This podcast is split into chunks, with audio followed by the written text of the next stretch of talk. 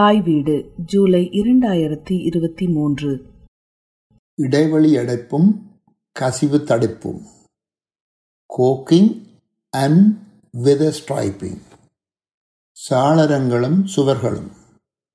கிடைக்கக்கூடிய மின்வளத்தையும் எரிவாயு அதாவது கேஸ் வளத்தையும் திறம்பட பாவிப்பது நமக்கு மட்டுமல்ல நாட்டிற்கும் சுற்றுச்சூழலுக்கும் பலவிதத்திலும் நன்மை பயக்க வல்லது. சற்று விவரமாக கூறுவதானால், வீட்டில் உள்ள சாளரங்கள், கதவுகள் போன்றவற்கு முறைப்படி இடைவெளி அடைப்பு அதாவது கோக்கிங் செய்வதன் மூலமும் கசிவு தடுப்பு அதாவது வெதர் ஸ்ட்ரைப்பிங் செய்வதன் மூலமும் எமது வீட்டிற்கு நாம் செலவிடும் சூடாக்கும் அல்லது குளிராக்கும் செலவினத்திலிருந்து சுமார் இருபத்தி ஐந்து வீதத்திற்கும் மேலான தொகையை சேமிக்க முடியுமென ஒன்டாரியோ மின்வளத்துறை அமைச்சு வெளியிட்ட அறிக்கையில் குறிப்பிடப்பட்டுள்ளது. பொதுவாக புதிய வீடுகளாக இருந்தாலும் சரி, பழைய வீடுகளாக இருந்தாலும் சரி, சாளர பொருத்துக்களிலும் கதவு பொருத்துக்களிலும் இடைவெளி ஏற்படுவது பொதுவானது. குறிப்பாக புதிய வீடுகளில் இத்தகைய இடைவெளிகள் அதிகமாக காணப்படுவது இயல்பு. பாவிக்கப்பட்ட மரங்கள் காலப்போக்கில் காய்ந்து போவதால் முதல் இரு வருடங்களில் புதிய வீடுகளில் இத்தகைய இடைவெளிகள் அதிகம் ஏற்படும்.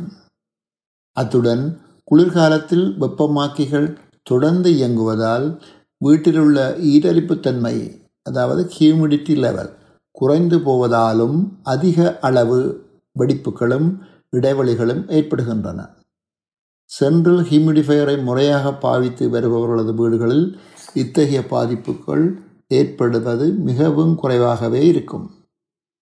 இது எப்படி இருப்பினும், இவ்வாறு ஏற்படும் இடைவெளிகளை உரிய நேரத்தில் அடைக்காதுவிட்டால் குறுகிய காலத்தில் சக்தியின் விரயத்தின் மூலம் அதிக செலவுக்கு முகம் கொடுக்க வேண்டிய நிலை ஏற்படும்.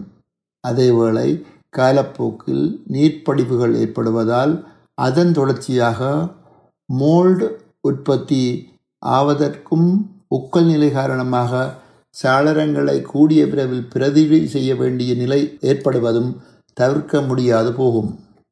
எனவே தீயனவற்றை முளையிலேயே கிள்ளிவிடுவது போல கோக்கிங் செய்வதன் மூலம் குறுகிய காலத்திலும் நீண்ட காலத்திலும் பல தொகை பணத்தை சேமிக்கும் வாய்ப்பு இருக்கின்றது.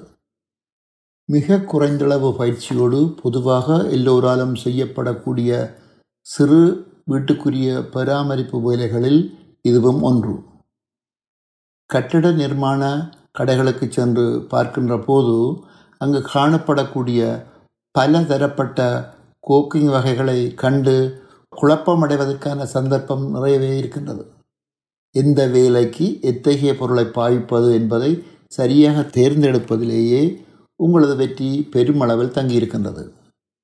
சரியான கோக்கிங் வகையை தெரிந்து எடுப்பதற்கு கருத்து கொள்ள வேண்டிய காரணிகளை நான் இங்கு குறிப்பிடுகின்றேன். ஒன்று, உட்புற அடைத்தல் அதாவது இன்டீரியர் கோக்கிங். அடுத்தது வெளிப்புற அடைத்தல் எக்ஸ்டீரியர் கோக்கிங். தண்ணீர் உள்ள குளியல் அறைகள் போன்ற பகுதிகள் மொய்ஸ்டர் ரெசிஸ்டன்ட் கோக்கிங். இடைவெளியின் அளவு, நின்று நிலைக்கக்கூடிய கால அளவு, நிறங்கள், நிறப்பூச்சு செய்தல், விலை இத்தகைய காரணிகளை கருத்திற்கொண்டு அதற்கான தேடலை செய்வதன் மூலம் பொருத்தமான மூலப்பொருளை தெரிந்து கொள்ளலாம்.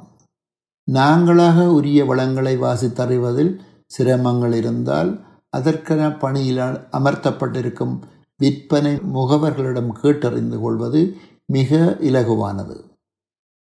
நீங்களாக செய்யும் திறனும் டூ இட் யோர் செல்ஃப் மனத்துணிவும் இல்லாது போனால் இத்தகைய தொழில்களை செய்யக்கூடிய ஒப்பந்தக்காரரை வேலைக்கு அமர்த்துவதை விட வேறு வழி இல்லை. Although cooking is relatively easy to do, you don't want to do it too often. So, it pays to buy cooking that will last for at least ten years. Today, many types of cooking will last twenty years or more. The expected lifetime will be on the label. சில ஆராய்ச்சிகளின்படி சாதாரண கனடிய வீடு ஒன்றில் இருக்கக்கூடிய இடைவெளிகளையும் வெடிப்புகளையும் ஒட்டுமொத்தமாக கூட்டி பார்த்தால் எட்டடி தர பத்தடி அளவு கொண்ட ஓட்டை ஒன்று சுவரில் இருப்பதாக மதிப்பிட முடியும். எனவே அத்தகைய ஓட்டையினை அடைப்பதால் ஏற்படக்கூடிய பலனை பற்றி இதைவிட தெளிவாக கூற தேவையில்லை என நினைக்கிறேன். அசைவற்ற இரண்டு திண்மங்களுக்கு இடையிலான இடைவெளியை அடைக்க பாவிக்க வேண்டியது கோக்கிங்.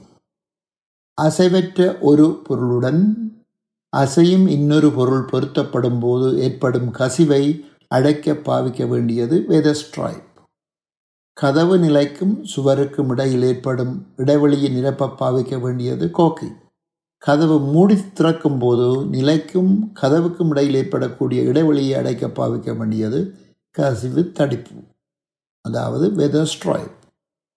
தெரிந்து கொள்ள வேண்டியதன் அவசியத்தை கருத்திற்கொண்டு கிடைக்கக்கூடிய கோக்கிங் வகைகள் பற்றியும் அவற்றின் தன்மை பற்றியும் ஆங்கிலத்தில் கீழே தரப்படுகின்றது. Type of கோக்கிங். Four common formulas. These type of cork dominate the shelves at home centers. Labels don't always tell you what is in the tube. So, we have included example of each type in this article. But there are many more brands than the ones we saw. All are available in various colors and paintable. Acrylic latex. The price range is two dollars to five dollars. Acrylic latex corks are the easiest to apply and smooth out.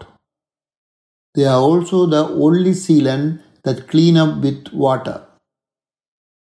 Look for versions labeled siliconized or plus silicone.